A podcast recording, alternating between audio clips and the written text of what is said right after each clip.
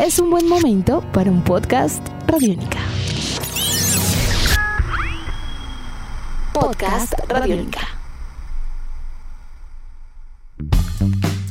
Amigos, bienvenidos a una nueva entrega de En Descarga Radiónica, el podcast, esta misión que hacemos siempre para ustedes junto a Iván Zamudio, arroba Iván Zamudio 9. Mi nombre es Diego Bolaños Estrada y hoy vamos a hablar de algo que yo debo confesar que no soy fan, pero soy fan de lo que ha logrado.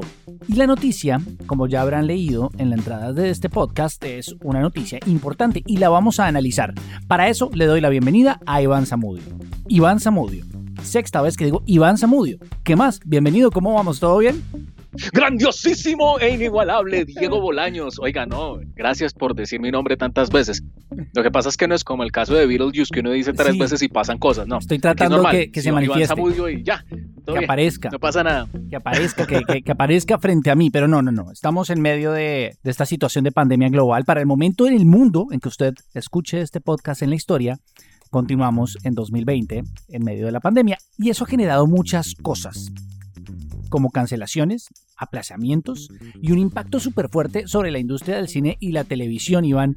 Y creo que tenemos que analizar este tema porque el anuncio del fin de la serie Supergirl es un anuncio importante, porque marca, yo creo que el fin de una era, de una era que arrancó con una serie llamada Arrow que si usted me hubiera preguntado a mí si yo ponía plata para esa serie, yo no la habría puesto. Le digo la verdad. Pero a Warner le va muy bien en televisión, ¿no? A DC.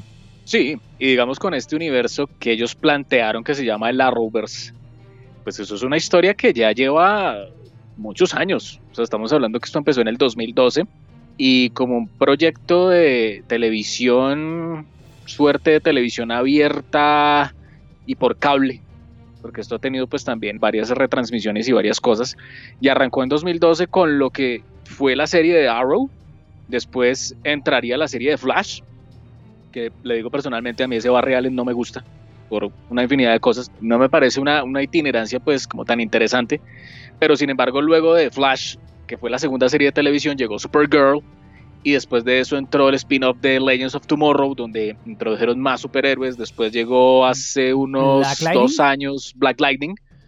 Después entraría la serie de televisión de, de Batwoman el año pasado, en 2019, y estamos próximos a que pues para el 2021 empiece la serie de Superman and Lois, que viene siendo pues como una, una versión recargada de la serie de Dean Kane que hubo en los años 90. Sí, sí, sí, esa que recordamos muchísimo y que fue muy exitoso.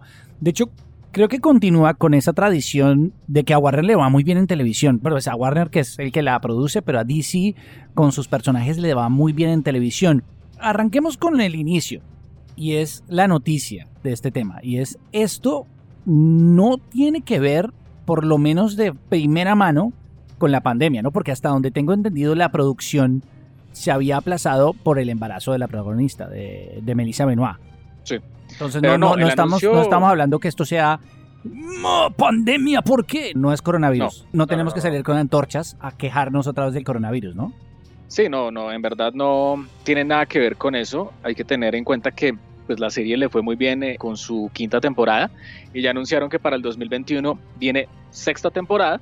Esto se va a dividir en 20 episodios, 10 en una primera tanda, como es habitual eh, para las transmisiones de este tipo de series para los que por ejemplo ven The Walking Dead y este tipo de producciones sabrán televisión que, abierta. Sí, que el de la escena abierta que pues primero va una tanda de 10 capítulos y después cierran temporada con otros 10 y retoman, eso ah, les da pues por si las moscas. Eh, una por si las moscas. Esto, esto, es mid-season, ¿no? Por eso es que estos se parten. Más que televisión abierta, es que mid-season, que es lo que se entiende en Estados Unidos como estas series que cierran el año y arrancan el año mientras lanzan como lo triple A, son series que suelen partirse por las vacaciones. Entonces, por eso es que pasa lo que pasa.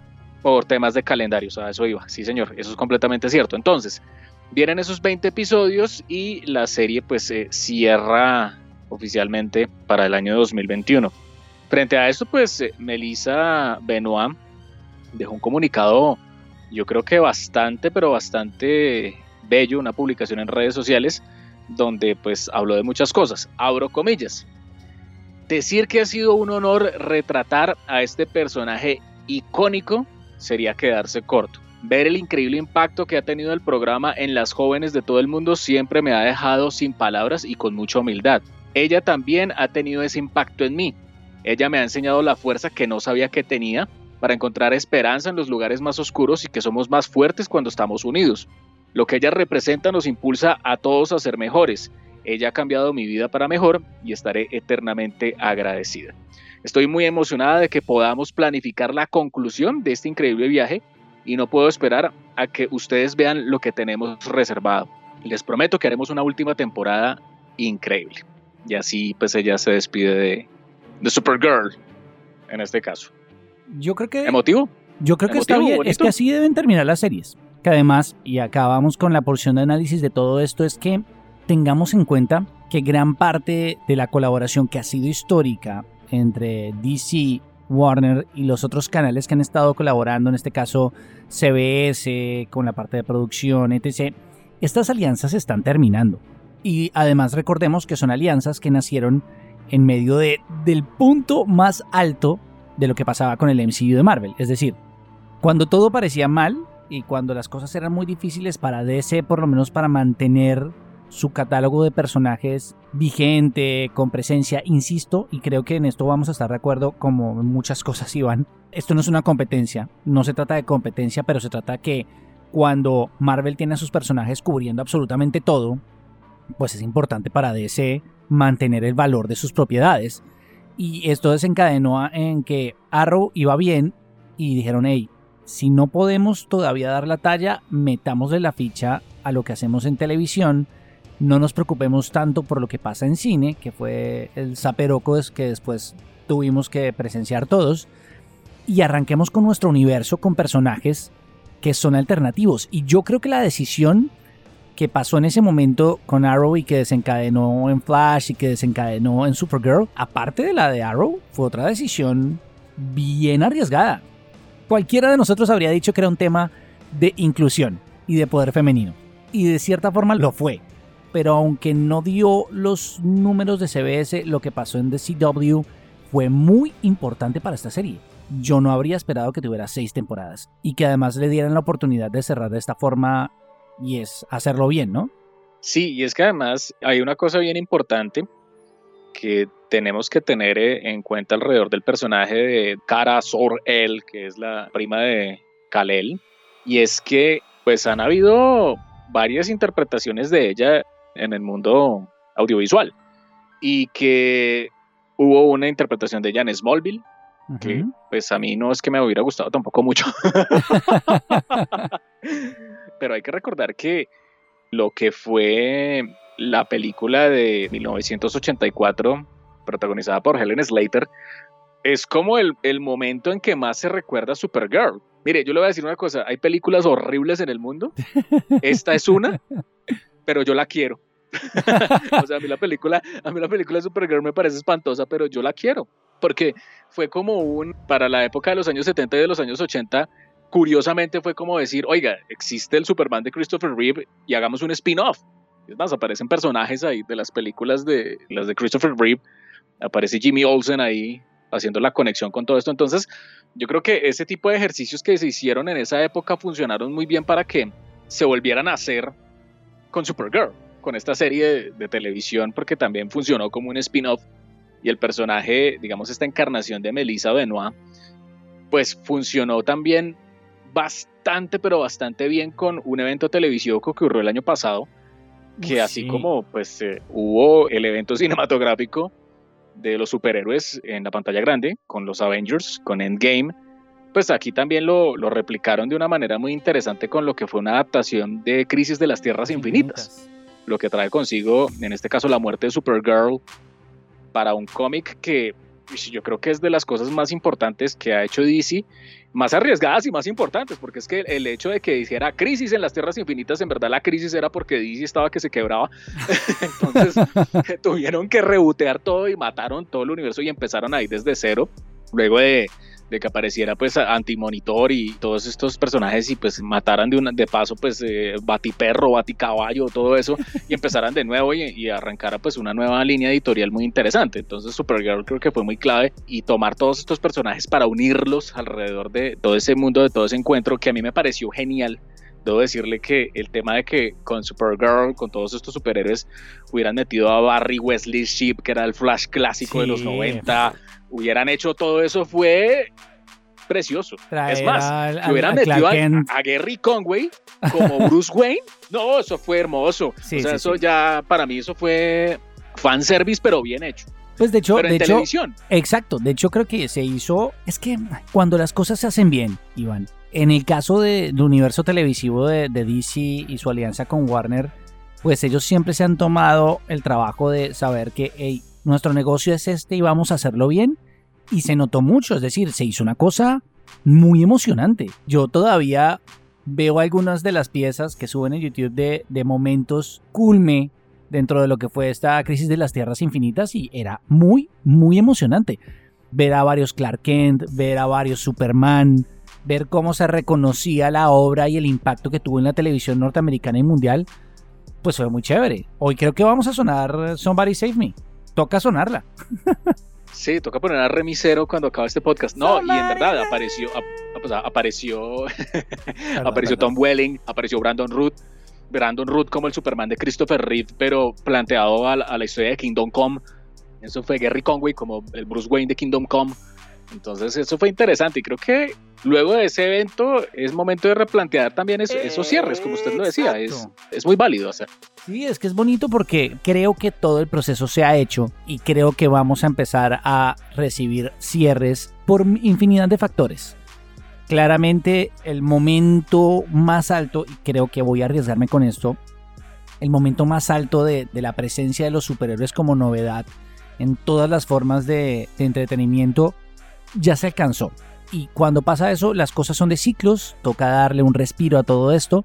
Y creo que estas historias, pues el final de Arrow, que también ya, ya llegó, creo que va a generar diversos cierres y esos cierres son tanto narrativos como corporativos, porque hasta donde tengo entendido esto también va de la mano con la salida de una de las mentes maestras de toda esta colaboración entre diferentes productoras y canales que sin mal no recuerdo, creo que se va para otro canal.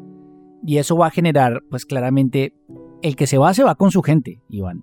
Los contratos que se van firmados son contratos que seguramente no se van a renovar. Y en ese caso creo que vamos a empezar a, a ver los cierres de todas estas propiedades y esto no es malo, porque seguramente esto va a dar la posibilidad a abrir nuevos capítulos en nuevas plataformas, de nuevas formas, de nuevos personajes. Y creo que llegamos a ese punto que sabíamos que llegaríamos.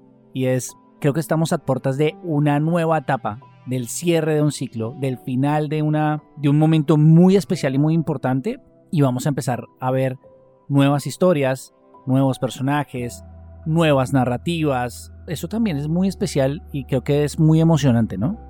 Sí, además que yo creo que este capítulo alrededor de lo que fue la cadena de CW culmina muy bien, culmina con ocho años de, trabajo, algo que se empezó a desarrollar también desde un punto cero con lo de Oliver Queen, muy influenciados por Marvel, hay que decirlo, pero pues lo lograron llevar a, a otro nivel, tanto así que incluso rescataron personajes como el John Constantine de Matt Ryan, que a la serie no le fue bien, pero lo lograron rescatar para todos estos propósitos. Y yo me atrevería a decir que luego de esto, cuando cierre este tema, pues con todo lo aprendido, la Warner y DC no van a ser tontos de desaprovechar pues todo ese bagaje y créame que con los anuncios que hay alrededor de HBO Max y con la participación de la productora de JJ Abrahams, que es Bad Robot, ahí van a empezar a pasar cosas y cosas muy buenas. Y ya creo que lo estamos viendo porque, pues no por nada, la serie de Titans que ha sido un proyecto para streaming es una maravilla. Es una maravilla de serie. Y creo que ahí van a empezar a derivarse muchas otras cosas a partir de eso y es poder ver todas esas matices que tiene DC Comics a través de las páginas y eh, las viñetas, que puedan encontrarse todas esas matices tanto en el cine como en el cine animado, porque pues también DC es muy fuerte en el campo, la Warner, pues en cuanto al universo de las películas animadas es una cosa asombrosamente espectacular. Y creo que después de esto va a empezar a, surgir cosas a través de HBO Max. Y eso va a ser muy bueno. Yo por lo menos, yo quedo contento con que saquen la adaptación de Justice eh, League Dark y ya. Si el resto es malo, pues no importa. Pero, pero por lo menos tenemos seguridad de que vienen nuevos proyectos televisivos y que esto pues tiene que mutar sí o sí al campo del streaming. Esto va a llegar a, a muchos otros niveles con el tema del streaming, entonces vamos a ver cómo se va dando. Entonces, pues es un cierre bonito y van a ir llegando más cierres progresivamente pues con todos estos superhéroes en la medida que se vayan dando las cosas.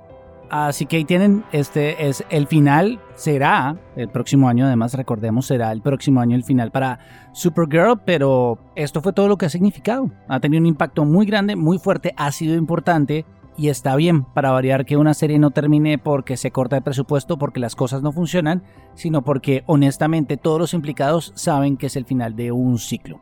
Eso significa el final de este podcast. Recuerden que nos pueden seguir a través de todas las redes sociales y encontrar los contenidos de Radiónica en todos los canales de streaming donde hay servicios de podcast. Porque además hay contenidos como Iván. Todos los martes a través del www.radionica.rocks ustedes van a poder eh, encontrar como estreno, como primicia, diferentes entregas de todas nuestras series de podcast. Recuerden, esto a través del www.radionica.rocks, a través de nuestra app Radionica. Nuevas entregas, como es el caso del podcast de Calle Radiónica, de Rock and Roll Radio, Tribuna Radiónica y muchos otros contenidos que ustedes pueden encontrar, repito, como estreno todos los martes. Nuestros podcasts están en radionica.rocks, en iTunes, en RTVC Play y en nuestra app Radionica para Android y iPhone. Podcast Radionica.